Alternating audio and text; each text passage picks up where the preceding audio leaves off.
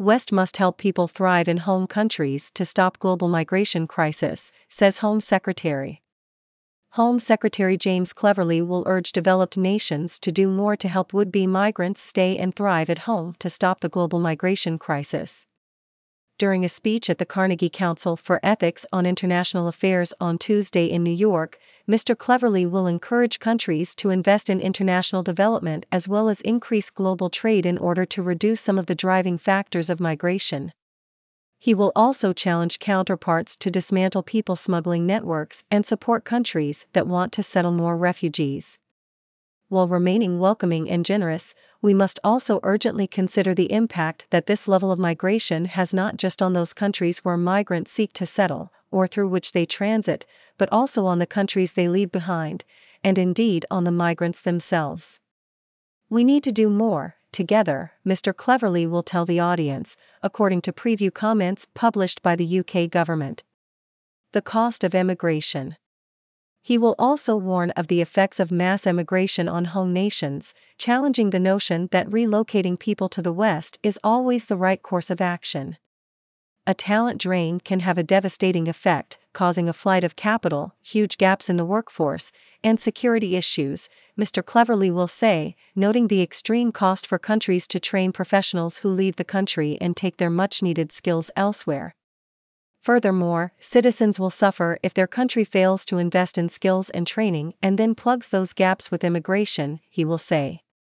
Doing the right thing by someone in need doesn't necessarily mean relocating them to our own country. Central to solving the international migration challenge is doing more, collectively, to help people to stay and thrive at home, the minister will state.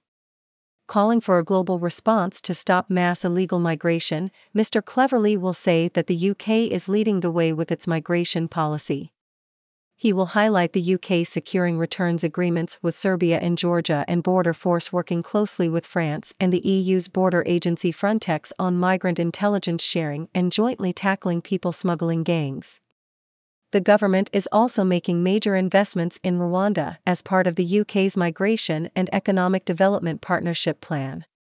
Goodwill of U K must not be eroded. The Home Secretary is in New York on the second of a two-day trip to the United States. On Monday, the minister was in San Francisco to speak to leading tech companies concerning the possible uses and critical threats from emerging technologies such as artificial intelligence. Discussing his planned migration speech on Monday, Mister Cleverly said that while he will state it is important for nations like the U K to help those in need from around the world, I will also make the point that that can't always mean that we take all those people into our own country. Mister Cleverly continued, many people seek asylum and are granted asylum in the U K, we have a strong and proud tradition of that. But, ultimately, we want to try and reduce the number of people that are displaced, reduce the number of people who need refuge and ensure that the goodwill of the U K is not eroded by people abusing the system by coming here illegally and by the people smugglers who prey on the weak and the vulnerable, he added. Boat migration down by more than a third. On Sunday, the provisional numbers for small boat migrant arrivals via the English Channel topped two thousand for this year. This is thirty-two percent lower than the total recorded for the same time last year when two thousand nine hundred fifty-three migrants had arrived, but forty-nine percent higher than the total for this stage in twenty twenty-two, when one thousand four hundred eighty-two illegal entrants were recorded. Last year, twenty-nine thousand four hundred thirty-seven migrants illegally arrived in the U K on small boats, down thirty-six percent on a record forty-five thousand seven hundred seventy-four arrivals in twenty twenty-two.